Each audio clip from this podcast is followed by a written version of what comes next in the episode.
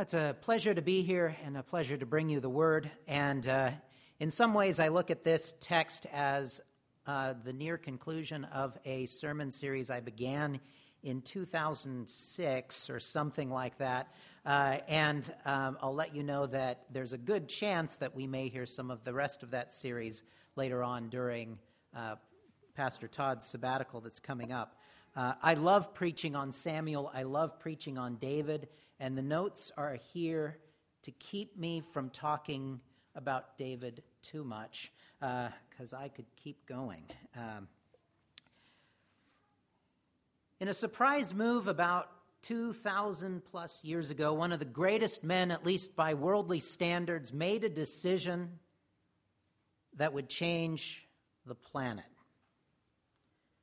Instead of choosing the obvious choice, this man chose a relatively scrawny guy uh, who uh, was not a great soldier, who was not uh, particularly uh, great in the mind of many people around him. But Gaius Julius Caesar made the decision not to go with Marcus Antonius, the great soldier and very popular guy, uh, who was a seasoned veteran and a loyal ally, but Caesar made a decision to choose as his heir uh, young Octavius, who was a bit young, probably a little too young, probably a little too inexperienced, too sickly, uh, possibly asthmatic uh, for many people to take seriously. Uh, and yet we know that Octavian became Caesar Augustus. And the choice that Julius Caesar made because he saw a little bit of himself in uh, Octavius changed the face of the world such that the Roman Empire came into fullness, that the peace of Rome extended at least around the Mediterranean, that the Roman Empire would be established in such a way that it would last for hundreds of years. And I don't know what the world would look like if Marcus Antonius had been chosen instead of uh, Caesar Augustus, but I'm sure the world would be different.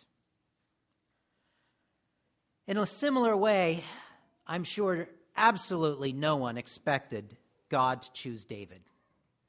Uh, the first time a king was chosen uh, for Israel by God, it was to make a point. The people of Israel had asked for a king like every other nation. They said, We want a king like the other nations. And God said, Fine. I'll give you a king just like those other nations' king. We'll see how you like that, uh, and then we'll be in touch. And uh, Saul came around, and Saul was tall and good looking, and tall and good looking. And that's about it. He started out timid, and before long, he was taking matters into his own hands, making sacrifices when he wasn't supposed to, uh, doing things only priests should do, uh, cutting corners around the requirements of God and blaming his men, and he was rejected by God. And Samuel is told, Go to the family of Jesse. And so the seven sons of Jesse line up, and with each one, uh, Samuel thinks, This is the guy. He looks kingly. And by the end, we learn there are eight sons. And this one is the runt, and he's out with the sheep. And uh, we really didn't take seriously the idea that you would pick David, so he's out there. And I want you to just imagine for a moment that the next president of the United States was a pizza delivery boy who was quickly exalted through the ranks. Not become CEO of a company, but really what was your last job? I delivered pizzas. Uh, how are you qualified? Uh, um, and of course, God was with David. And we see through Samuel that God uses David as a savior king. And David follows after God uh, with his whole heart, at least sometimes. And we see that at other times, David follows after his own heart uh, with passion. But all in all, David is called by God a man after his own heart. He's a poet king who wrote at least 70 of the Psalms, and there's a sincerity and a gentleness to David as king that in his best moments demonstrate the character of God and reflect God so well. And yet we know also, perhaps the most famous or second most famous stories of David is the story of Bathsheba when he should have been out with war, uh, with his uh, soldiers at war, but instead he was home and saw Bathsheba and committed adultery and lied about it and murdered one of his closest friends and allies and covered it up. And yet, God didn't give up on David. The first question I have for us is what is the covenant with David? Now, in our text today, we see that David earnestly desires to thank and honor God. Uh, at this point, David has been through a lot. He has been chased, he has pretended to be insane to avoid capture, he has lost his family, and regained his family. He has seen his friend Jonathan killed. He has been uh, the target for a spear by King Saul repeatedly. And yet, by this time, God has brought at least relative stability. Uh, David has had victory, and he's able, maybe for the first time in a while, to sit back and think. And he's sitting on his throne like kings do all day long, uh, ruling over his kingdom and eating cake, maybe. Uh, probably not. Uh, but uh, David is able to think, and he's looking around, and he's living in a beautiful palace made of cedar. And he's reflecting on the idea that God his house of worship is in the tabernacle, a tent made of animal skins, albeit beautiful, but a bit temporary and certainly not as glorious by the world's standards as a temple. And David sends to the prophet Nathan and says, See now, I live in a house of cedar, but the ark of God dwells in a tent. And this bothers David, and he wants to do something about it. And Nathan figures it's a good idea. Uh, I can't see anything wrong with it. David, God's with you. Go do it. Except God surprises Nathan and says, Actually, no. Uh, you can tell David this you want to build me a, a house? No, I'm going to build you a house or a dynasty. Now, we might expect God to say, It's about time. Uh, why didn't you think of this earlier? But God doesn't do that. In fact, He says, Look, this has been fine. Uh, I'm not in a tabernacle because of neglect or because of anything else. That was, that was my plan. Uh,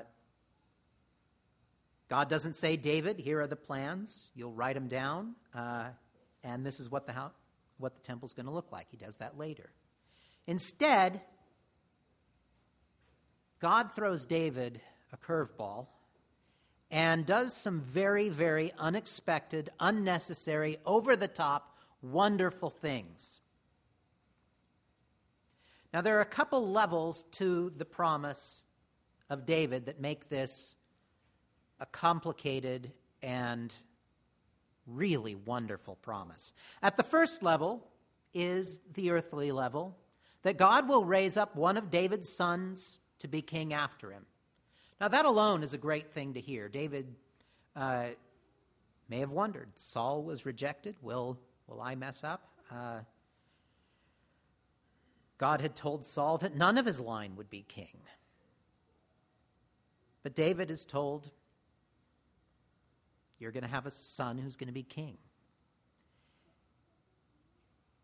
And 2 Samuel 12 to 13 of our text says this When your days are fulfilled and you lie down with your fathers, I will raise up your offspring after you, who shall come from your body, and I will establish his kingdom. He shall build a house for my name, and I will establish the throne of his kingdom forever. Now, on one level, we know the story. Bathsheba has a child, the first one dies, but the second one they named Solomon Solomon grows, asks God for wisdom. God gives him wisdom and riches. Uh, and Solomon builds the temple uh, with, by the way, billions of dollars of gold. If you, you study it, David set aside about a billion dollars plus of gold for the temple. Uh, But then there's another level to this promise. It's not just that Solomon will get to be king. And it's hinted at already in verse 13. This, I will establish the throne of his kingdom forever. Now, God was in the habit in the Old Testament of smashing a lot of ideas into one word. Um, and we see this a number of times. One example is when God says things like, This will happen in the day of the Lord. God doesn't mean just one day, uh, God means a very long period of time that includes events in uh, Israel and Judah, in the life, death, and resurrection of Jesus, in the church age. Uh, on into the second coming of Jesus in glory. And when you study the day of the Lord in the Old Testament, you see that this is not just one day, and the, they don't all happen on the same day. Uh, so, too, Paul talks about the offspring of Abraham being made in the singular to one offspring, that is Jesus, whereby we're all blessed. And I think we see the same kind of thing here that we are told that David's offspring will be sitting on the throne forever. To put it plainly, the Messiah, the Savior King, will come through the line of David.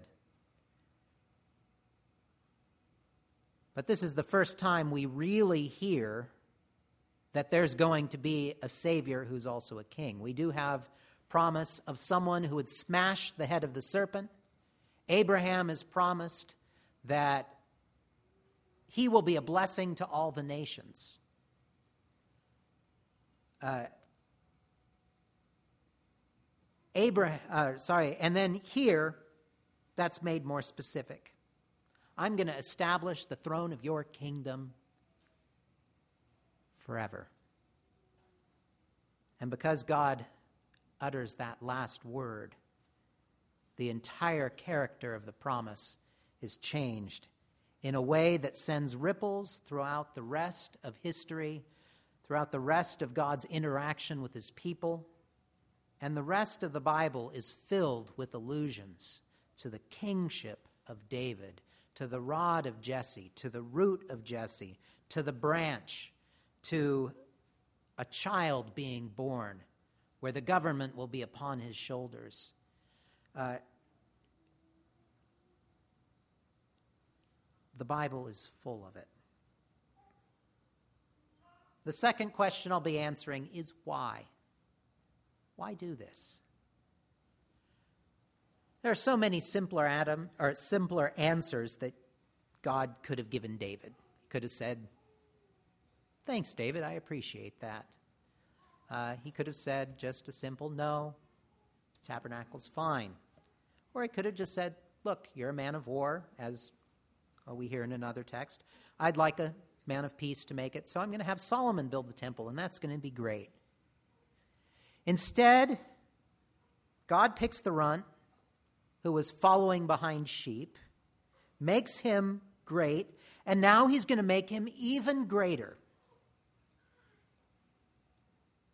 God refuses, at least for the time being, God's gesture, but God exalts David to about the highest place you can be without actually being the Messiah. Now, I mentioned Caesar earlier, and Caesar adopted Octavius. Here we have God not adopting David quite, but rather the other way round. God inserting himself into David's family. And we look, when we look at why God did this, I think the answer we get is an overabundant uh, outpouring of love. It's unnecessary. God didn't need to do it. God could have had the uh, promises of Abraham come to pass some other way. But God loved David, and God loved his son. And so we see this interesting twist that the love of the Father for the Son is brought into time and space through the line of David.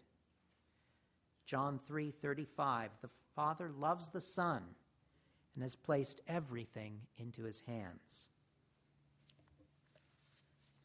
It's worth dwelling on that for a moment that because of the promise to David, the Son of God, God the Son, becomes human, lives among us, becomes one of us, and will never stop doing that. Uh, this is absolutely remarkable. Because God loved us, because God loved David, because God loved his son, God loved himself, we get to participate in that love.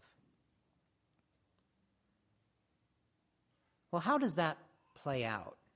Uh, if you know your Old Testament a little bit, uh, or even if you don't, uh, David makes some mistakes. I mentioned that earlier. We have David and Bathsheba, uh, David making a mess of his role as, as king utterly failing, committing crimes that were punishable by certainly something close to impeachment or being thrown off the king uh, off the throne. According to the Old Testament, he should have been stoned to death. God took away his sin. But this would have been the perfect excuse for God to say, Look, David, I made you a promise and you did this. Why'd you do that, David? I gave you all this. Look, I know I said I would bless you, but you blew it. I'm going to have to go with someone else. Now, there is a conditional aspect to this promise that we see play out, and it's expressed in 1 Kings 224, uh, where David is on his uh, deathbed. And, uh, and we hear this If your sons pay close attention to their way to walk before me in faithfulness with all their heart and with all their soul, you shall not lack a man on the throne of Israel. So, what does this mean? Is this God taking something back? Is this a problem? Well, the wickedness of David and the wickedness of Solomon and the worst wickedness of Rehoboam and the wickedness of Manasseh that I'll just talk about in a moment. Is this going to unravel the promise? And the answer is no. There is a conditional element that individual sons of David, individual descendants, uh, will sit on the throne, and if they're obedient to God and if they follow after God, God will bless them and they will remain king. If they don't, then God will remove them. But he's not going to cut off David's line. He's going to bring up one of their son, uh, one of uh, that king's sons. So, what we see really here as we dig deeper is that the wickedness highlights God's faithfulness. Let me tell you what I mean by that. We see it start somewhat with David, but we see it more with Solomon, that Solomon falls away from following God with his whole heart. You may know that Solomon had many, many, many wives and concubines, around a thousand, and that he built pagan temples to keep these wives happy, happy and it seems that he went along with it. And God appears to Solomon and says, Look, because you've done this, uh, I'm going to take away the kingdom from you. And act, the, the split of the ten tribes from the tribe of Judah uh, happens because of this. But I'm not going to take the kingdom away from you like I did with Saul, and I'm not going to do it in your day. I'm going to do it in the day of your son Rehoboam. Now, Solomon's son Rehoboam is worse, and so on and so forth, with a few bright spots. And then you get an amazingly wicked king of Judah. In 2 Chronicles 33 1 through 7, we read this Manasseh was 12 years old when he began to reign, and he reigned 55 years in Jerusalem.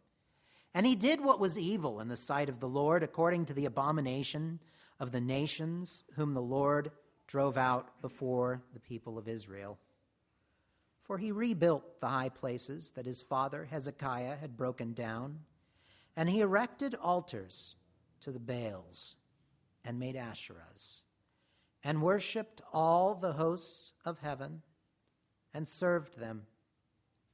And he built altars in the house of the Lord, in the temple, of which the Lord had said, In Jerusalem shall be my name forever. And he built altars for all the host of heaven in the two courts of the house of the Lord. And he burned his sons as an offering in the valley of the son of Hinnom and used fortune telling and omens and sorcery and dwelt and excuse me and dealt with mediums and with wizards. He did much evil in the sight of the Lord, provoking him to anger. And the carved image of the idol that he made, he set in the house of God, of which God said to David and to Solomon his son, In this house and in Jerusalem, which I have chosen, out of all the tribes of Israel, I will put my name forever.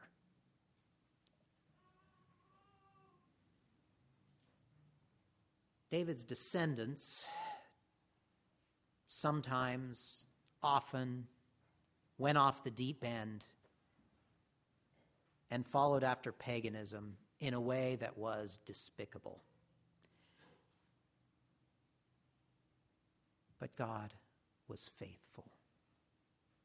Had the promise, had the covenant ultimately rested with David, things would not be good. Uh, Israel would have certainly been wiped out. Uh, the line of David would have ended. Salvation, maybe it would have come. It's difficult to think about what God would have done otherwise. But God kept his promise to Abraham, and keeping his promise to Abraham meant that he was going to bring salvation. And he kept his promise to David. And instead of wiping out the line of David, instead of leaving us to our own fate, he brought his son and so we have this in Hebrews 10 19 to 23. Therefore, my brothers, since we have confidence to enter the holy places by the blood of Jesus, by the new and living way that he opened for us through the curtain, that is, through his flesh, and since we have a great priest over the house of God, let us draw near with a true heart in full assurance of faith, with our hearts sprinkled clean from an evil conscience and our bodies washed with pure water. Let us hold fast the confession of our hope without wavering. For he who promised is faithful.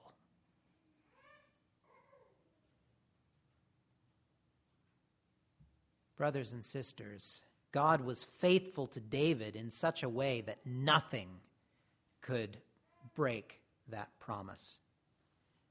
And that brings us to the really great news that God sent Jesus, born of a woman, through the Holy Spirit, of the line of David, and that the Son of David died for us, and the Son of David was raised for us, and sits now at the right hand of the Father on David's throne. And Jesus is King forever. And the world may be a mess but God is committed to his promise to David, to his promise to the world, the promise to us. Now, this can seem uh, difficult to wrap our minds around when we look around and we see things like Syria, we see things like uh, the mess in Iraq, we see things like the mess in our own country, where morality seems to be crumbling, where shooting is uh, becoming more, more and more common at schools. And we read this in Psalm 2. And I'm going to read the whole psalm, and I want you to listen. For on one hand, the mess of the world, and on other hand, the promise to David's son. Psalm 2 Why do the nations rage and the peoples plot in vain? The kings of the earth set themselves, and the rulers take counsel together against the Lord and against his anointed, saying, Let us burst their bonds apart and cast their cords from us. He who sits in the heavens laughs. The Lord holds them in derision. Then he will speak to them in his wrath and terrify them in his fury, saying, As for me, I have set my king on Zion, my holy hill. I will tell of the decree. The Lord said to me, You are my son. Today I have begotten you. Ask of me, and I will make the nations your heritage, and the ends of the earth your possession. You shall break them with a rod of iron, and dash them in pieces like the potter's vessel. Now, therefore, O kings, be wise. Be warned, O rulers of the earth. Serve the Lord with fear, and rejoice with trembling. Kiss the Son, lest he be angry and you perish in the way for his wrath is quickly kindled. Blessed are all who take refuge in him.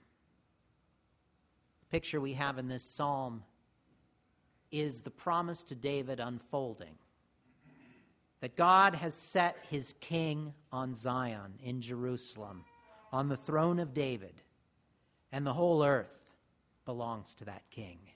And that king is going to make everything right. As well as making all things right, there is news of salvation for us as individuals. Paul preached to the Jews in Acts 13, verses 36 to 39. He says this For David, after he had served the purpose of God in his own generation, fell asleep and was laid with his fathers and saw corruption. But he whom God raised up did not see corruption. Let it be known to you, therefore, brothers, that through this man, that is Jesus. Forgiveness of sins is proclaimed to you, and by him everyone who believes is freed from everything from which you could not be freed by the law of Moses. Brothers and sisters, the promise of God is not only that Jesus is seated on David's throne, but that through Jesus we sit with Jesus on thrones. That we are saved from sin and death and raised up. And Paul in Ephesians 4 4 to 7 spells out what it means to be saved. But God, being rich in mercy, because of the great love with which He loved us, even when we were dead in our trespasses, made us alive together with Christ. By grace you have been saved, and raised us up with Him, and seated us with Him in the heavenly places in Christ Jesus, so that in the coming ages he might show the immeasurable riches of his grace in kindness toward us in Christ Jesus. That is, being seated with Christ means we reign with him. We become his heirs. We become adopted sons and daughters of the great high king.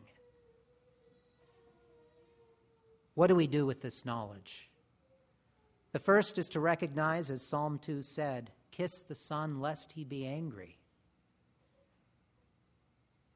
The good news is salvation is free, that God sent his Son to die for you so that it wouldn't be your faithfulness or David's faithfulness or any other human's faithfulness other than Jesus who gives salvation. We are told to believe to believe in Jesus, and we will be saved. Now, there uh, is also great comfort. You might be wrestling with sin. You might be wrestling with depression or with a feeling that uh, God is distant. God kept his promise despite Manasseh murdering his sons in pagan worship.